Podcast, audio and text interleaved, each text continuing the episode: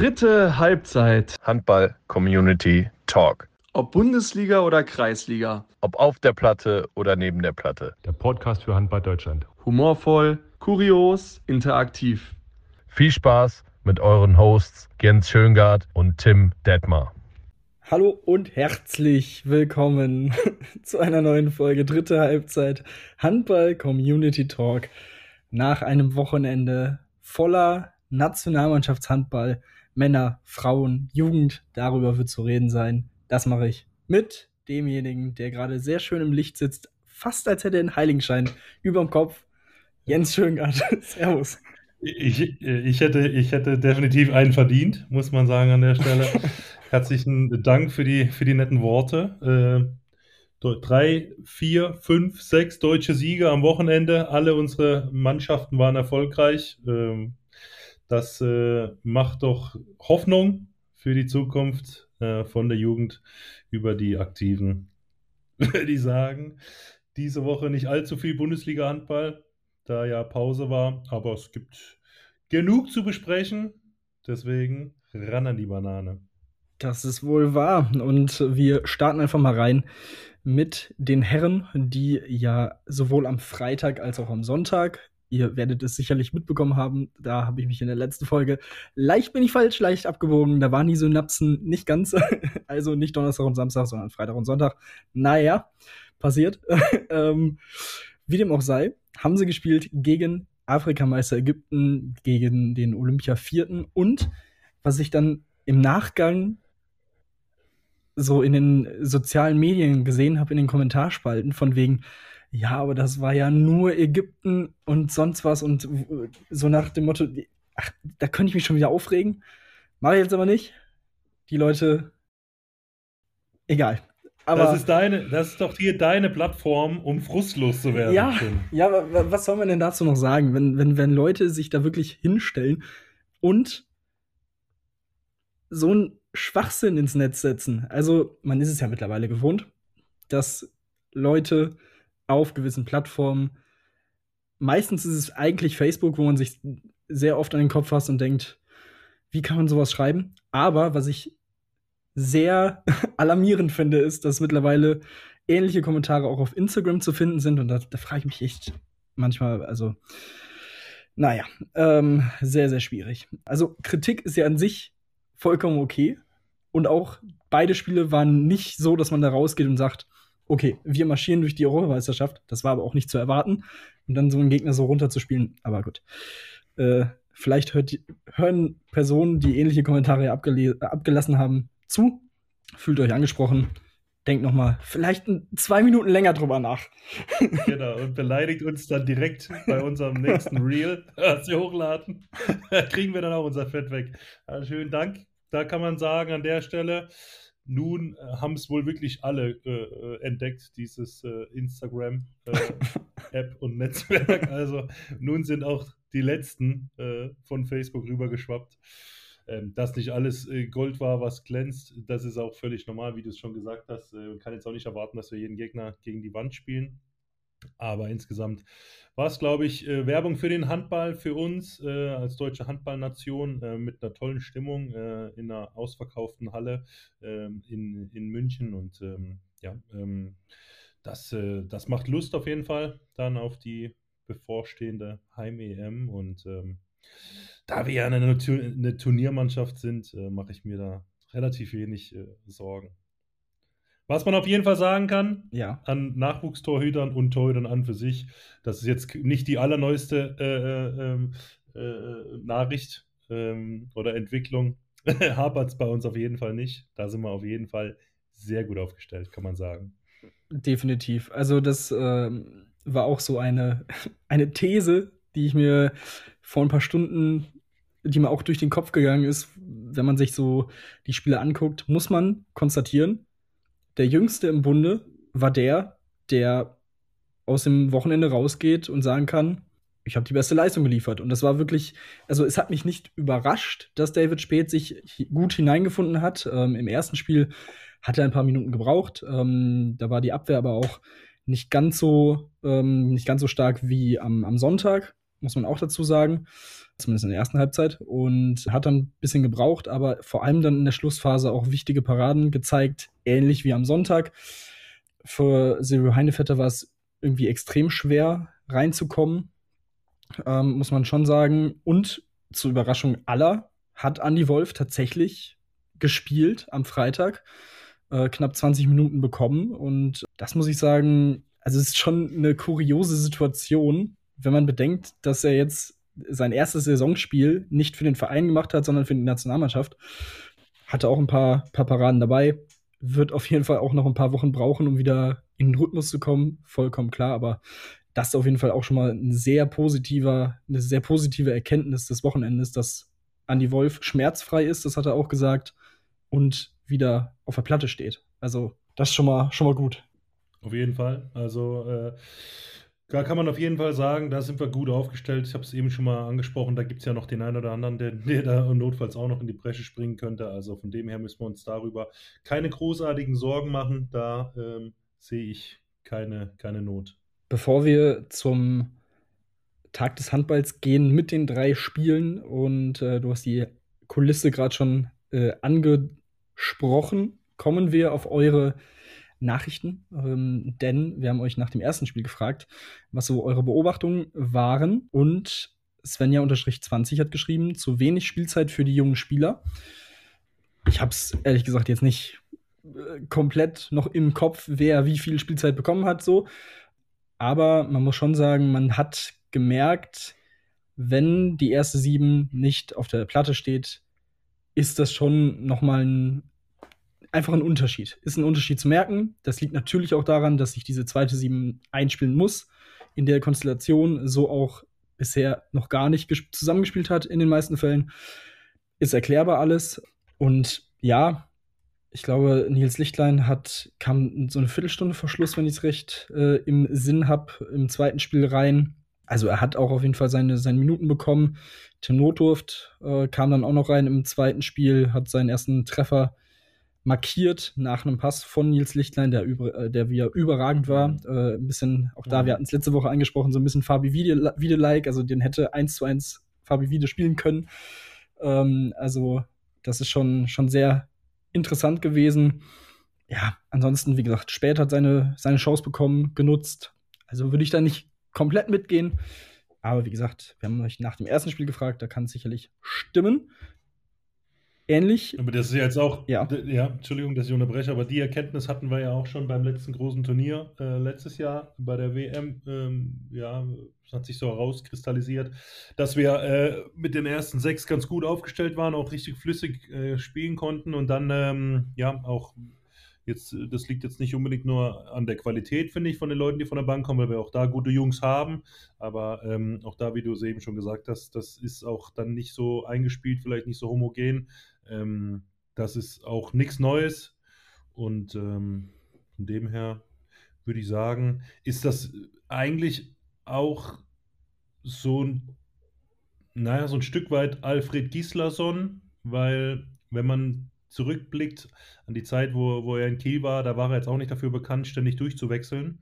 Er hat da seine Stammformation, und der schenkt er Vertrauen, und die zahlen es ihm dann auch im Normalfall zurück. Und man muss ja auch bedenken, klar, das sind Testspiele.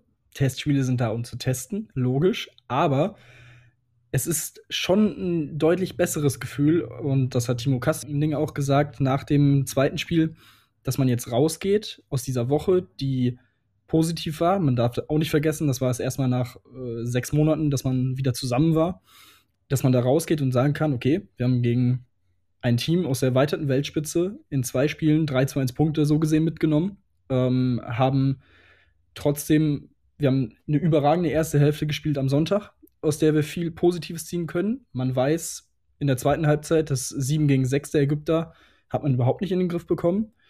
Daran muss man noch arbeiten, aber auch das ist ja ein positives Zeichen, zu sehen, okay, hier haben wir noch, daran können wir arbeiten, daran müssen wir arbeiten, und trotzdem hat man am Ende dieses Spiel, das dann knapp wurde, für sich entschieden, und solche Drucksituationen zu haben vor so einem Turnier hilft sicherlich auch, vor allem dann eben für junge Spieler. David Späth mit wichtigen Paraden in der Schlussphase.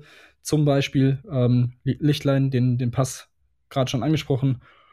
Also von daher, ja, kann man das, glaube ich, als erfolgreich verbuchen diese Woche. Justi 3410 hat geschrieben, Philipp Weber hat nicht gespielt. Finde ich interessant, weil er hat gespielt.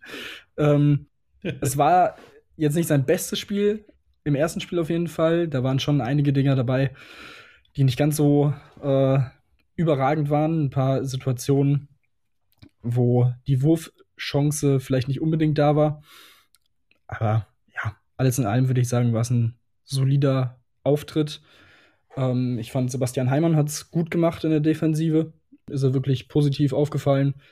Ich glaube, offensiv hat er jetzt kaum Momente, kaum Spielzeit, aber ist sicherlich auch interessant zu beobachten, dass sie am Sonntag eine Phase hatten, wo sie den kompletten Innenblock Angriff-Abwehr gewechselt haben.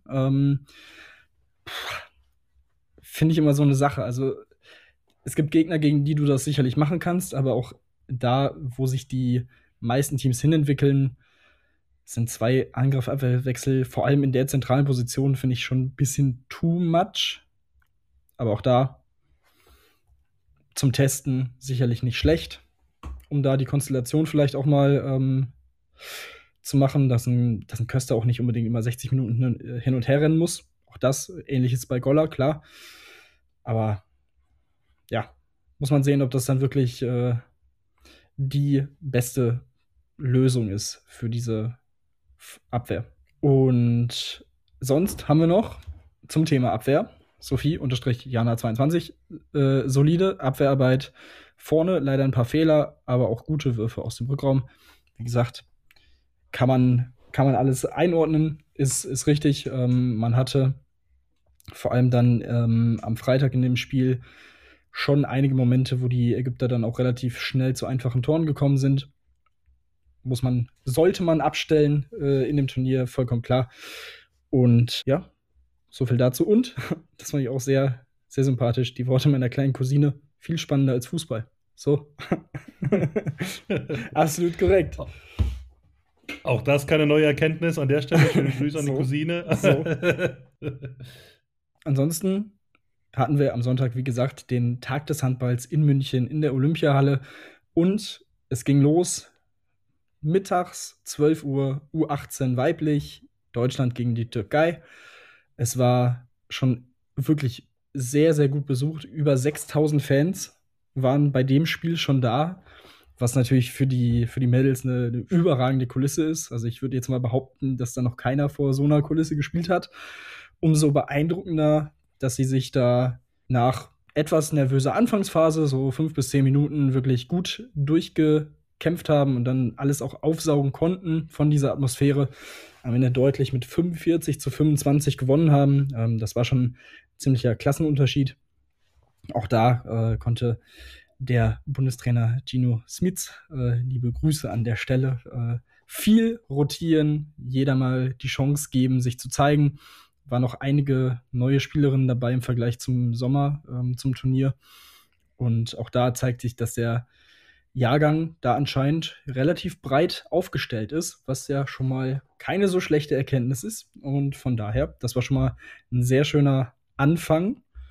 Danach durften die Frauen ran mit dem Spiel gegen Ungarn. Auch das eine Partie, auf die man wirklich mit Spannung blicken konnte. Denn man muss schon sagen, das ist alles in allem eine Mannschaft auf Augenhöhe. Und so hat sich das Spiel, finde ich, auch entwickelt. Man muss sagen, das Tempospiel war sehr, sehr gut. Das hat mir extrem gut gefallen, auch im Vergleich so. Auch da geht es ja immer darum, Fortschritte zu sehen. Und das finde ich schon einen deutlichen Fortschritt, jetzt seitdem Markus Gaugisch das Amt angetreten hat, dass sie, was den Aspekt angeht, wirklich von Lehrgang zu Lehrgang besser werden. Beim letzten Lehrgang ging es ja gegen die Ukraine, was ja ein Spiel war, was man hinten raus noch gut gestalten konnte, die Anfangsphase eben nicht so ganz zufrieden mit sein konnte. Auch da muss man sagen, komplett anderes Bild. Man hatte auch hier natürlich eine Phase in dem Spiel in der zweiten Halbzeit, wo man sich ein bisschen schwer getan hat, aber alles in allem sehr, sehr stark. Und auch da Thema Torhüterposition. Kati Filter war nicht dabei, weil es ja nicht im internationalen Kalender bei den Frauen ist, eingetragen. Deswegen wurde sie da vom Verein nicht freigestellt für dieses Länderspiel. Aber Sarah Wachter in der ersten Halbzeit und auch Nicole Roth haben das auch sehr, sehr gut gemacht. Auch das zeigt auf der Position, es zieht sich gefühlt durch den gesamten deutschen Sport. Torhüter können wir. Torhüter, Torhüterin, alles. Es ist perfekt. Auch das Top-Erkenntnis, würde ich sagen. Sportart übergreifend, muss man sagen. Hüten können wir. So. Definitiv. Und auch da waren dann schon über 10.000 Fans in der Halle, haben für eine sehr gute Stimmung gesorgt. Am Ende dann, wie gesagt, ein souveräner, ein sehr verdienter Sieg. Auch das wichtig, denn demnächst beginnt ja auch schon die Weltmeisterschaft in knapp 2,5 Wochen. Also top, 29-25 gegen Ungarn. Das war sehr gut. Und auch nochmal vielleicht ein kleiner Vorteil im Vergleich zu anderen Teams, diese Möglichkeit nochmal gehabt zu haben, zusammenzukommen, nochmal so ein paar Tage zusammen zu trainieren, bevor es dann in die unmittelbare WM-Vorbereitung geht. Und wie gesagt, danach dann die Männer. Knapper Sieg, 28-27 gegen die Ägypter. 3:1 Punkte, so gesehen.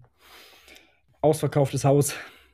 Wie gesagt, Stimmung in der Olympiahalle. Auch Juri Knorr hat in die Kerbe geschlagen. Also wenn das jetzt schon 10.000 waren, kann ich mir gar nicht vorstellen, wie es dann mit 50.000 in Düsseldorf sein werden im Eröffnungsspiel oder dann 20.000 in Köln. Okay, das hat er zumindest mit dem Club schon mal erlebt, aber Nationalmannschaft da mit 20.000, die Hymne singen. Ach, das wird schön. Und es sind nur noch 2 Monate. Ich habe richtig Bock. Und ich finde auch, die Spiele machen Bock drauf. Oder haben Bock drauf gemacht. Hast du noch was? Nee. Gut, dann kommen wir noch zu einem Punkt. Denn wir haben uns ja letzte Woche auch noch ein bisschen beim Thema Kader gefragt. Jo, wie schaut's denn aus? Ne, Thema Noah Bayer, Tim Notdurft, links außen, BHC. Der Bayer mehr Tore geworfen bisher in der Saison. Und da wurde uns in die DMs geslidet von Kollege Moritz Strohsack. Liebe Grüße nach L. Absolut. Und zwar, Notdurft kann halbdecken und auch vorne bei einer 3-2-1. Daher die Nominierung. Ja, also... So.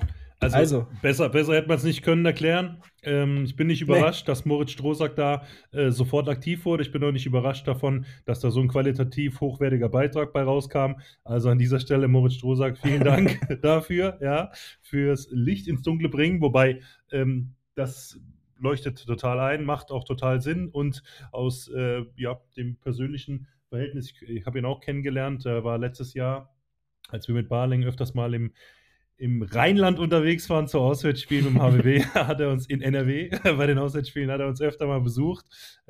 Ganz netter Kerl und habe mich sehr gefreut für ihn. Sein erstes Länderspiel und erste Länderspiele und das erste Länderspieltor. Und an der Stelle muss man ja auch sagen, nicht nur auf der Platte, ein exzellenter Kerl, sondern auch neben der Platte beweist der Kerl absolut Geschmack. Ist ja einer unserer treuen Follower und Fans und Zuhörer. So, deswegen, Tim, an dieser Stelle nochmal herzlichen Glückwunsch vom gesamten Team von Dritte Halbzeit zu deinen ersten Länderspielen. Wir sind stolz auf dich. Mach weiter so. Oder? Wolltest du was sagen? Ja, nee? Absolut. Ja? Nee, das klang so, als würde da jetzt irgendwas kommen. Okay, perfekt. Ja, nee, schließe ich mich komplett an. Bei dem Vornamen ist Qualität einfach auch garantiert. Absolut, nicht nur zwischen den Pfosten. Ne? Aber da muss man sagen, die nächste Lobhudelei folgt dann Ende Januar, wenn er dann hoffentlich als frisch gebackener Europameister dann bei uns zu Besuch ist im Podcast. EM-Torschützenkönig. Hier zuerst gehört. Genau. Und wir kommen zu einer weiteren Community-Mitmach-Aktion. Keine Ahnung, ob ich das jetzt so komisch formuliert habe. Naja, wie dem auch sei. Stimmt, ja. Und zwar gibt es natürlich die neue Kollektion zur Europameisterschaft mit dem neuen Trikot, mit einer neuen Trainingsjacke, Pullover und so weiter vom DHB und Puma. Sieht, wie ich finde, wirklich überragend aus. Alles, was sie da gemacht haben, top. Gefällt mir, sehr gut.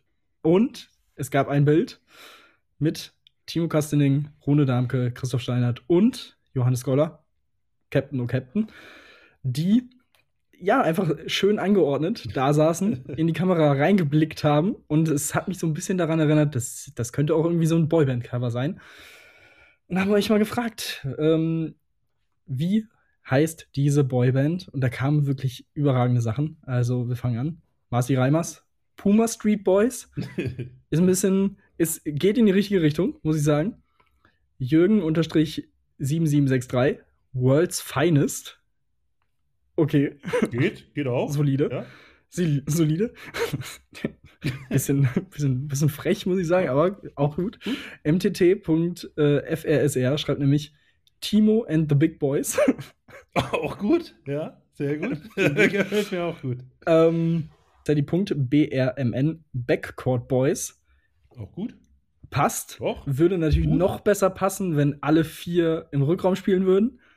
Aber ist okay. Ja, das sind Kleinigkeiten. Ja, Timo Kastening und Johannes Goller, den traue ich auch mal zu, dass die mal von hinten einen abladen. Ja. Also das können die auch, die Jungs. Ja, absolut, absolut. Das stimmt.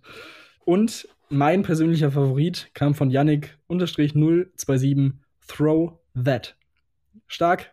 Also das muss ich sagen, besser geht's nicht.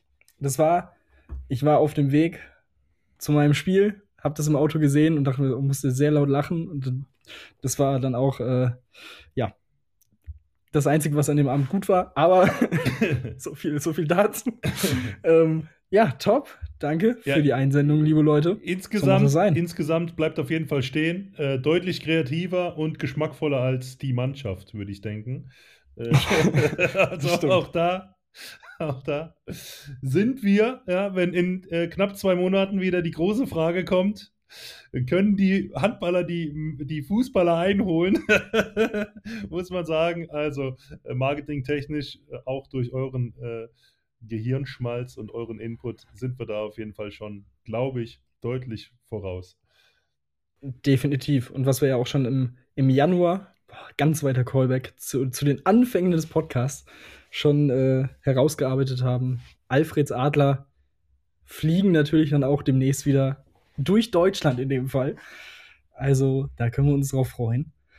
Worauf wir uns auch drauf freuen können, das ziehe ich jetzt mal hier vor, ist, dass die Handball-WM der Frauen demnächst startet. Und zwar am 30. November trifft die deutsche Mannschaft im ersten Spiel auf Japan. Und das ganze Turnier gibt es leider nicht im Free TV. Das ist schon mal die erste etwas negative Meldung rund um das Thema. Definitiv schade. Vor allem, weil Andreas Michelmann ein paar Tage zuvor noch die Öffentlich-Rechtlichen generell dazu aufgefordert hat, den Frauenleistungssport mehr abzubilden. Was er, also ist er ja auch... ist sein Recht, das so zu äußern.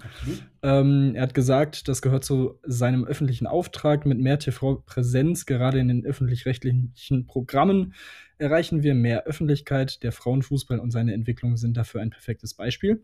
Kann man so nur unterschreiben. Absolut richtig. Das Ganze gibt es jetzt bei Sport Deutschland TV. Ich glaube, 15 € kostet das Ganze. Der Turnierpass für 112 Partien. Finalrundenpass mit den 4 entscheidenden Partien 10 € und einzelne Spiele 5 €. So ist da die Abstufung. An sich, Sport Deutschland TV ist man jetzt auch mittlerweile dran gewöhnt. Tobi Schimon wird da wieder kommentieren. Ina Grossmann als Expertin dabei sein. Bin gespannt, wie es dann mit den nicht-deutschen Spielen aussehen wird. Also die Englisch kommentiert werden, werden wahrscheinlich dann auch auf Englisch dabei sein. Mal gucken, ob dann Top-Spiele auch auf Deutsch angeboten werden. Das steht zumindest bisher hier noch nicht drin in dem Statement. Ja, wie gesagt, das Thema, also es ist ja vollkommen klar, dass solche Sachen auch Geld kosten, wenn dann eben quasi private Anbieter jetzt sich das holen. Jetzt ergreif mal Position und red nicht um den heißen Brei rum. Die Spiele gehören in Free TV. Was soll denn das? Also ganz ehrlich, Tim, Also, ja, aber wo ist da dann Sport 1 doch ein zum Witz, Beispiel? Ja, wir können ja alle durchgehen, ganz ehrlich. Die spielen richtig guten Handball, die Mädels, ja. Das ist eine richtig geile Band. Die haben mittlerweile ist seit ein paar Jahren Spielerin im Ausland bei absoluten Top-Vereinen, ja, die irgendwie beim Final Four der Champions League oder weiß der Geier beim Europa League mit Borussia Dortmund jetzt dabei waren. Also da ist einfach eine Entwicklung zu sehen und ich finde, die Kritik, ja, oder dieser Vorstoß, ja, von Michelmann ist völlig gerechtfertigt. Ganz ehrlich, ich saß gestern Abend auf der Couch, ja, und habe mir die Tagesthemen reingezogen und muss sagen, ja, nachdem ich mir die Tore vom, was war das, 2:2 von Wolfsburg gegen Werder Bremen angucken musste, weil man sagen muss, der Freistoß von Marvin Dux, kurzer Sportwechsel, der war schon sehr sehenswert, muss man sagen, ja, dass der es in die Tagesthemen geschafft hat, aber das war für mich schon, wo ich dachte, meine Güte, muss das, okay, ja, es hat alles seine Berechnung, aber direkt im Anschluss berichten sie über irgendein American Football Spiel. Ja, ich weiß, ich mache mir jetzt mit Sicherheit keine Freunde. Ich weiß, dass sehr viele Leute da draußen sehr gerne American Football sehen. Ich gucke auch gerne ab und an Football, so ist es nicht, aber ich finde halt, da stimmt für mich die Rangfolge einfach nicht, ja, und dann denke ich, na gut, dann kommt es vielleicht danach und danach kommt einfach das Wetter, ja, da ist einfach der Sport zu Ende. Das kann doch nicht sein, dass nicht mal ein Minuten- oder ein 2-Minuten-Beitrag zu dem Spiel von Deutschland gegen Ägypten, wo 10.000 Leute nach München fahren, zu einem Riesen-Event, zu einem Riesenspektakel. Ja, American Football war auch ein Riesen-Event jetzt in Frankfurt, keine Frage, nochmal, ich will das überhaupt nicht schmälern. Es kann nicht sein, dass unsere Handballnationalmannschaft es nicht mal in die Tagesthemen schaffen, wenn sie 2 Stunden vorher ein Spiel beenden. Das gibt's gar nicht, ja. Deswegen bin ich da voll auf der Seite des DHBs und kann das überhaupt nicht nachvollziehen und finde es auf der einen Seite schade, dass es nicht im Free TV zu sehen sein wird. Auf der anderen Seite muss man das noch ein kleines bisschen relativieren. Der Handballsport insgesamt, finde ich, hat eine richtig geile Plattform bekommen mit Handball Deutschland TV. Die machen das wirklich gut, finde ich. Das ist qualitativ echt gut und hochwertig anzusehen. Und von dem her freue ich mich, dass wir es überhaupt gucken können. Und ganz ehrlich, für was für ein Käse, wir hatten es schon mal, ja, wir 15 € oder was ausgeben, ja, im Monat. Da kann man sich auch mal 15 € in die Hand nehmen und ja, die Mädels dabei unterstützen. Also, so. An der Stelle. Nehmen wir mal wieder ein bisschen das Feuer raus, ja. Aber das muss jetzt mal gesagt werden. Fuß vom Gas. Ganz ehrlich, ich bin einfach stolz, dass wir so eine tolle Frauennationalmannschaft haben und eine tolle Männernationalmannschaft. Und wenn ich so ein Länderspiel habe mit 10.000 Leuten in München mit einer Wahnsinnsstimmung und naja, keine Ahnung, passt für mich nicht zusammen. Ja, da ist auf jeden Fall was dran. Wie gesagt, schauen wir mal, ob sich da irgendwann noch mal was dran ändert, weil wie gesagt, es gab ja schon Zeiten, wo es dann zumindest bei Sport 1 gelaufen ist und die ja auch immer vorne mit dabei sind, wenn Testspiele übertragen werden, die jetzt auch das Männer-Testspiel am Freitag übertragen haben. Also, dass man da nicht wenigstens vielleicht zu einer Einigung kommt zwischen Sport Deutschland TV und Sport 1. Klar, das ist dann vielleicht für Sport Deutschland TV nicht unbedingt optimal, das dann so zu machen. Alles klar, aber im Endeffekt sollte es da auch an erster Stelle um den Sport gehen und vor allem um, in dem Fall, den Frauenhandball, der eine größere Plattform verdient hat, als er sie bisher bekommt. Das muss man ganz klar so sagen. Und es ist besonders interessant, wenn man ja bedenkt, dass demnächst ja auch eine Handball-Weltmeisterschaft der Frauen in diesem Land stattfinden wird, die man zusammen mit den Niederländerinnen austragen wird und dazu der DHB auch das Interesse bestätigt hat, weitere Großturniere nach Deutschland zu bringen. Und zwar hat sich der DHB gemeinsam mit der Schweiz und Frankreich für die Männerweltmeisterschaften 2029 und 2031 sowie die Europameisterschaften 2030 und 2032 beworben. Dazu Interesse als Co-Gastgeber der Frauen-EM 2032 neben Polen und Dänemark bekundet. Das kam am Wochenende dann auch noch raus auf einer Pressekonferenz. Man hat, oder richtigerweise sagt man, es wird nicht wirklich Sinn ergeben, sich als Deutscher Handballbund, vor allem nach diesem Jahrzehnt des Handballs, dann nochmal alleine für Turniere dieser Art zu bewerben, weil das den Handballsport auch nicht weiterbringt. Aber es wird auch immer schwieriger für einzelne Verbände, die eben nicht diese Power haben, die der DHB aufbringen kann, solche Turniere zu stemmen, mit immer mehr Teams, mit immer mehr Anforderungen an die Hallen und so weiter und so fort. Deswegen ist es an sich nicht schlecht. Ich finde es natürlich auch an sich überragend. Je mehr große Handball-Events in Deutschland sind, desto besser, klar. Aber rein aus so ein bisschen, eben wenn man die deutsche Brille abnimmt, fände ich schon ein bisschen sehr viel, wenn man bedenkt, 24, beziehungsweise jetzt 23, 24, 25, 27, was weiß ich. Und dann schon wieder 29 oder 31, 32. Aber gut, andererseits hast du halt auch jedes Jahr ein Turnier. Das relativiert das Ganze dann halt auch irgendwie immer so ein bisschen. Absolut korrekt, dem gibt nichts hinzuzufügen. Okay. Ich möchte die Deutschlandbrille nicht abziehen und freue mich, genau wie du sagst, über jedes große Sportereignis hier bei uns.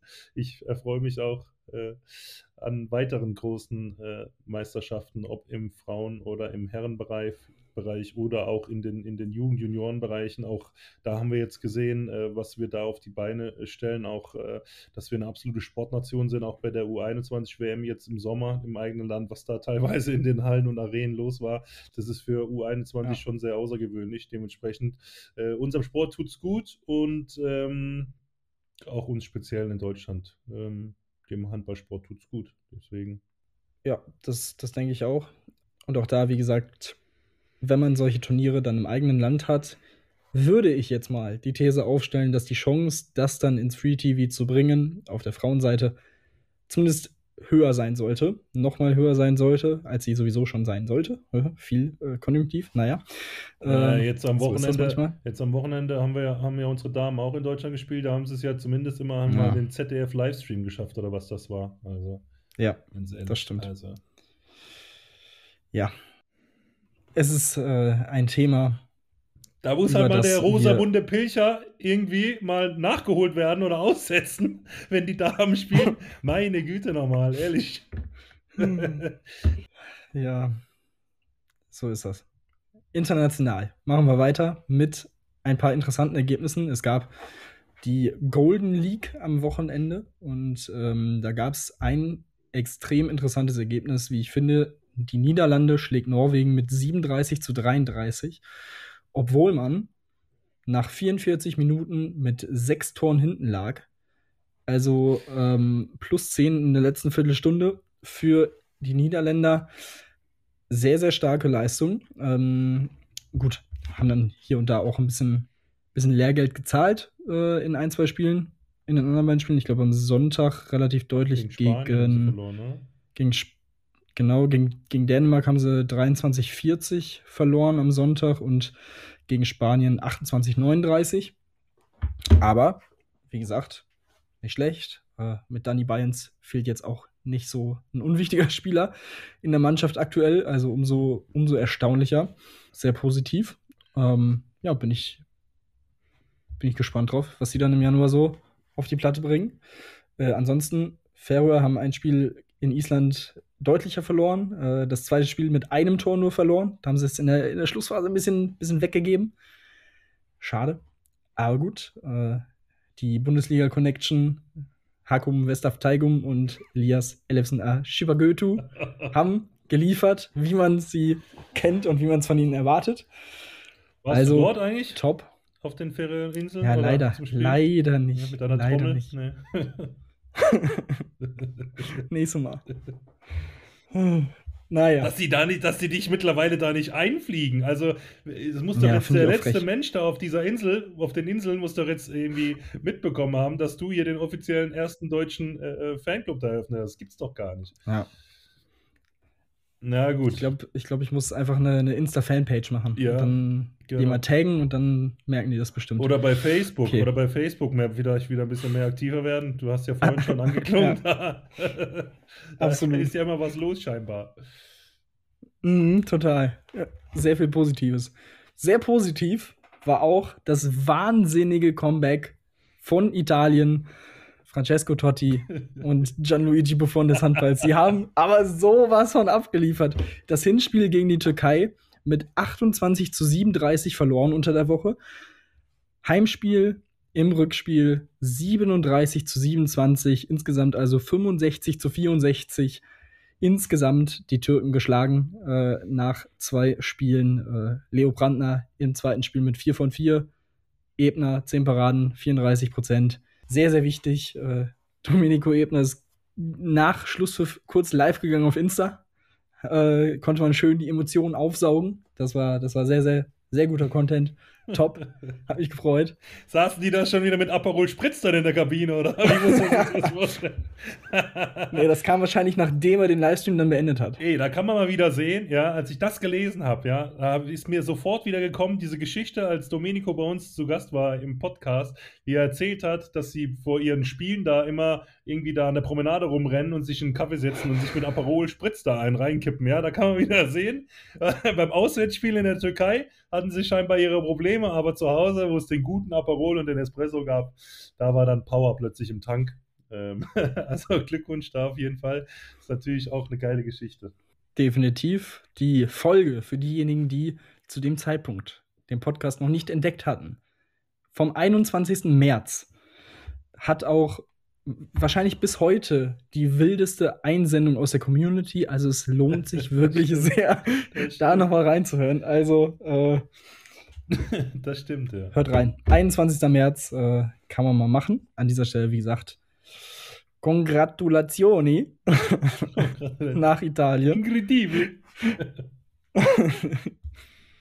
Grande Macchina. So viel dazu. Ja, stark. Und wir kommen weiter zu einem Thema aus der Community. Das man gerne mal diskutieren kann. Denn der liebe Timo.tnn hat geschrieben und ist uns in die DMs geslidet. Und zwar, habt ihr irgendwas gehört, wo Max Beneke in der nächsten Saison spielen wird? Für Potsdam bzw. zweite Liga ist er so gut und in Berlin ist eigentlich kein Kaderplatz für einen weiteren Linkshänder im Rückraum. Laut HBL-Website läuft der Vertrag auch aus. Ja, Jens. Du Insider, hast du was gehört? Ja, ist echt spannend. Also ich fand die Einsendung auch echt interessant. Also ich habe mir dann auch Gedanken dazu gemacht, dachte, wo könnte der hingehen? Dann dachte ich so, kurz, ich weiß gar nicht warum, kam mir der SC Magdeburg in den Kopf und dann habe ich in derselben Sekunde gedacht, das wird wahrscheinlich nicht passieren. Da wird Bob Hanning wahrscheinlich eine andere Idee haben. Echt spannend. Dann habe ich kurz gedacht, naja, warum eigentlich nicht? Könnten doch auch mit 3 Halbrechten rein und Fabi Wiede ist außergewöhnlich, aber dann doch immer halt auch leider öfter mal angeschlagen oder verletzt oder Mist, aber die haben ja auch noch den Lichtlein, haben die ja auch noch. Ja, der hat recht, die haben wirklich keinen Platz. Ja? Also dementsprechend ist das sehr spannend. Hast du eine Idee, wo es ihn hintreiben könnte oder wie das weitergeht bei ihm? Weil insgesamt, genau wie er sagt, wir hatten es letzte Woche auch mal die Statistik rausgesucht. Er hat in 10 Spielen 81 Tore gemacht und macht im Schnitt noch irgendwie 3,2 Assists pro Spiel. Also das ist wirklich schwer vorzustellen, dass der nächstes Jahr nochmal 2. Liga spielt, ja. Ja, das glaube ich irgendwie auch nicht und auch richtig gesagt, Wiede wird dann hoffentlich wieder fit sein. Ein Gitzel, an dem kommst du halt auch kaum vorbei. Theoretisch hast du noch einen Nils Lichtlein, der dann auch quasi so ein bisschen den Vorsprung hat, dass er diese Saison schon wirklich voll integriert ist im Kader.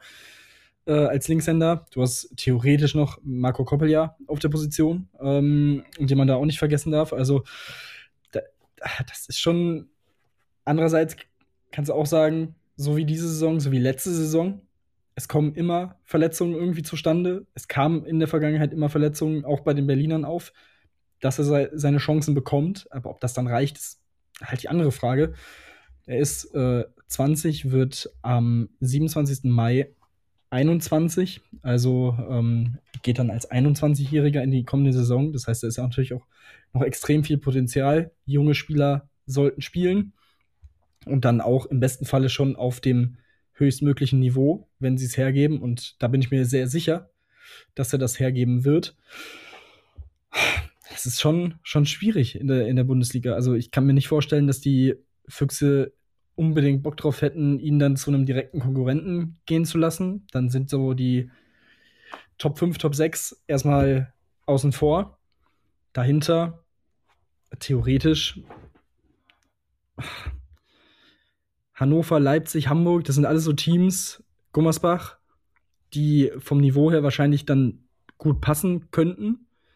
Aber da ist dann halt die Frage, in Gummersbach hast du den sprunghaften Georgier auf der Position. In Hannover Uschins, auch ein junger deutscher Spieler. Vujovic, also schwierig. Leipzig, hast einen Semper davor, unter anderem. Vigo Christiansson, wie gesagt, auch da weiß auch, wie man mit links den Ball passt. Stimmt. Also in Hamburg, Jakob Lassen. Aber die Vorstellung, schwer. Die Vorstellung, dass der den Berliner Großraum verlässt, die möchte nicht in meinen Kopf. Ich kann mir nicht vorstellen. Nee, ich kann es mir auch nicht vorstellen. Dass er. Das würde ja auch irgendwie komplett gegen die Philosophie der Füchse auch gehen. Genau. Also, exakt.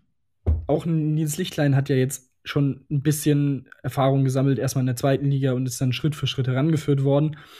Und deswegen, auch wenn der Impuls, glaube ich, richtig ist, zu sagen, wie soll das funktionieren auf lange Sicht.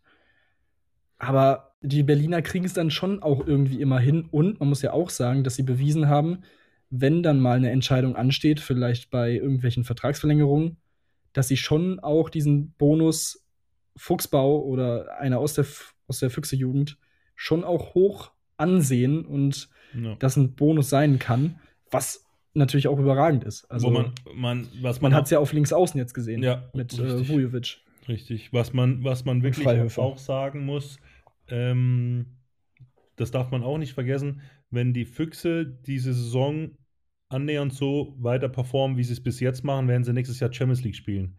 Und dann kommen noch mal ein paar andere Kracher auf sie zu und dann kommen vor allem noch mal deutlich mehr Spiele auf sie zu durch die Gruppenphase. Auch da werden sie wahrscheinlich clever genug sein, das früh genug einzuschätzen, zu wissen und da dann vielleicht auch Bedarf sehen, dass sie sagen, genau das, was du eben meintest oder was wir eben schon angesprochen hatten, dass man da eigentlich auch gerade für so eine Belastung auch nicht genügend Spieler haben kann und der kennt das System, da ist, die arbeiten eng zusammen, Potsdam und die Füchse dementsprechend. Sehr spannend, ja. Ich meine, wir haben jetzt ja schon echt 4-5 Minuten darüber philosophiert, aber nochmal, ich glaube, dass er trotzdem oder dass er bei den Füchsen bleiben wird und nächstes Jahr wahrscheinlich dann hochgezogen wird, komplett zu der ersten Mannschaft der Füchse. Ja. Ich weiß gar nicht, wie das ist mit dem Doppelspielrecht. Das geht ja, glaube ich, auch nur bis 21, ob er das dann nochmal ein Jahr machen dürfte. Weil theoretisch könnte man ja auch sagen, er ist fix immer bei den Füchsen dabei und wenn aber gerade irgendwie sich die, angenommen, die spielen donnerstags gegen Wetzlar und er kriegt aber keine Einsatzzeiten und die spielen aber Samstag dann mit Potsdam zu Hause gegen Nordhorn oder weiß der Geier, wer da nächstes Jahr dann in der zweiten Liga ist, dass er dann vielleicht dort spielt. Ja, spannend. Also. Ja, das muss man dann sehen. Ich bin mir nicht ganz sicher, ob bis 21 oder bis 23 die Regel gilt mit dem Zweitspielrecht. Das könnte dann natürlich so ein Ding sein. Irgendwie habe ich es im Kopf, aber ich weiß es ehrlich gesagt auch nicht genau. Aber ja, ist auf jeden Fall ein Thema, was wahrscheinlich auch den Füchsen ein bisschen Kopfschmerzen bereiten wird. Aber besser solche Kopfschmerzen als auf der Position zu wenig Optionen auf dem Niveau zu haben, was man, wie gesagt, noch heranführen sollte. Seit 2015 in der Jugend bei Potsdam gewesen und seit 2019 dann auch im Kreis der Füchse Berlin. Also das ist halt wirklich dann auch sicherlich ein Faktor für ihn, sich da durchsetzen zu wollen. Und dort eine ähnliche Karriere hinzulegen, wie es andere schon gemacht haben aus dem Fuchsbau. Dementsprechend, so viel dazu. Dann kommen wir schon zum letzten Thema des Tages, denn das habe ich verspätet, habe ich mir die Auszeit HBL Folge mit Misha Kaufmann, dem Trainer von Eisenach, angeschaut. Einfach ein sehr sympathischer Typ, sehr angenehm zuzuhören, seine Ideen nachzuvollziehen des Handballs. Und eine Geschichte ist mir da so ein bisschen hängen geblieben, denn er hat erzählt, dass die Eisenacher für ihre Abwehr auch, ähnlich wie man es aus der Offensive kennt, quasi Spielzüge und Namen für verschiedene Abwehrformationen haben. Was natürlich zum einen bei den Heimspielen in dieser Hölle in Eisenach mit der Lautstärke sicherlich helfen kann, schneller sich zueinander zu finden, umzustellen, den Gegner vor neue Aufgaben zu stellen. Aber das habe ich ehrlich gesagt so auch noch nie gehört. Deswegen die Frage an dich. Hattest du schon Abwehrformationen oder Namen für quasi Spielzüge in der Abwehr? Nee, also das war mir auch neu.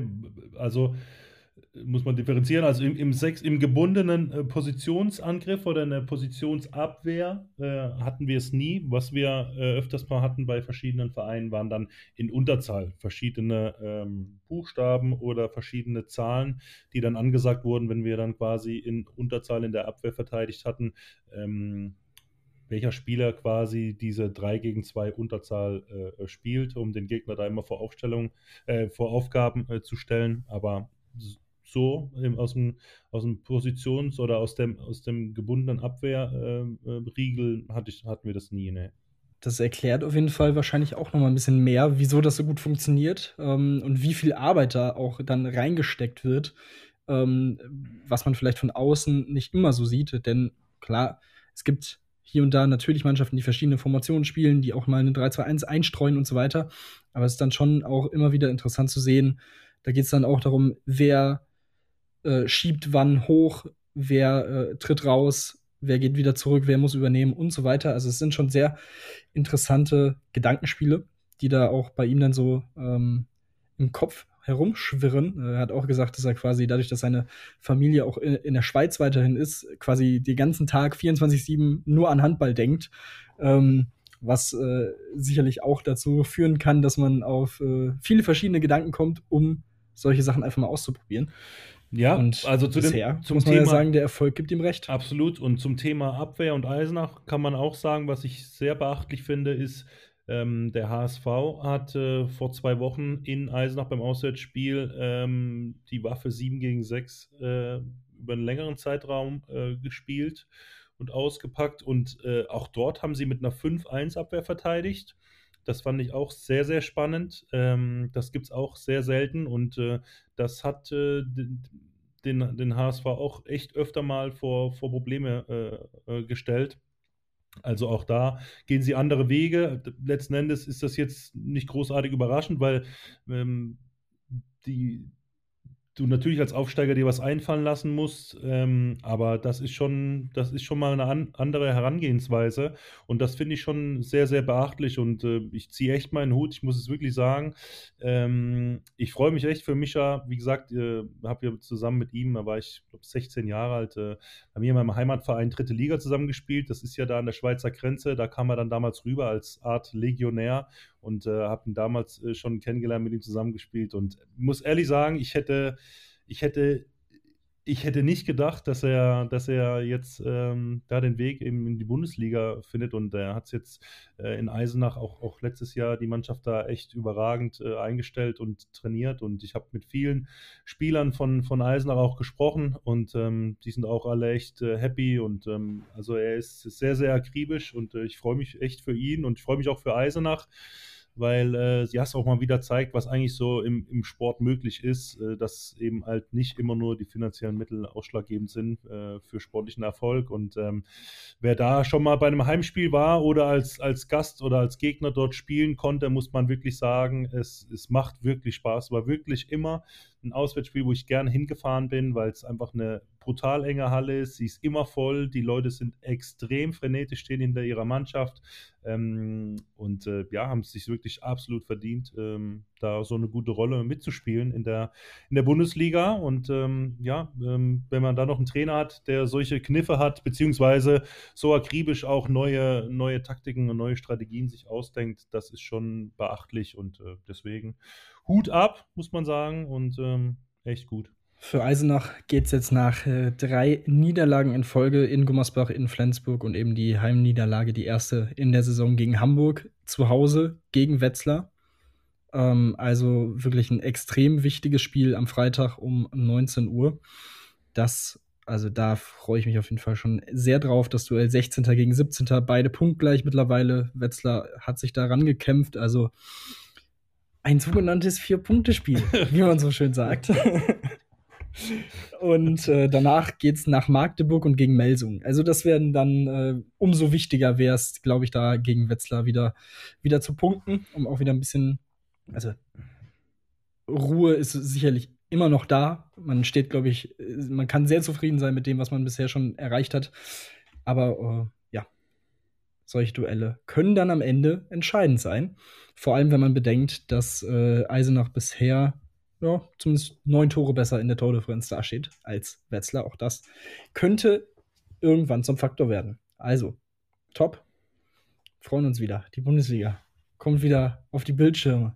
Donnerstag. Löwen, Leipzig und Hannover gegen Kiel. Schön.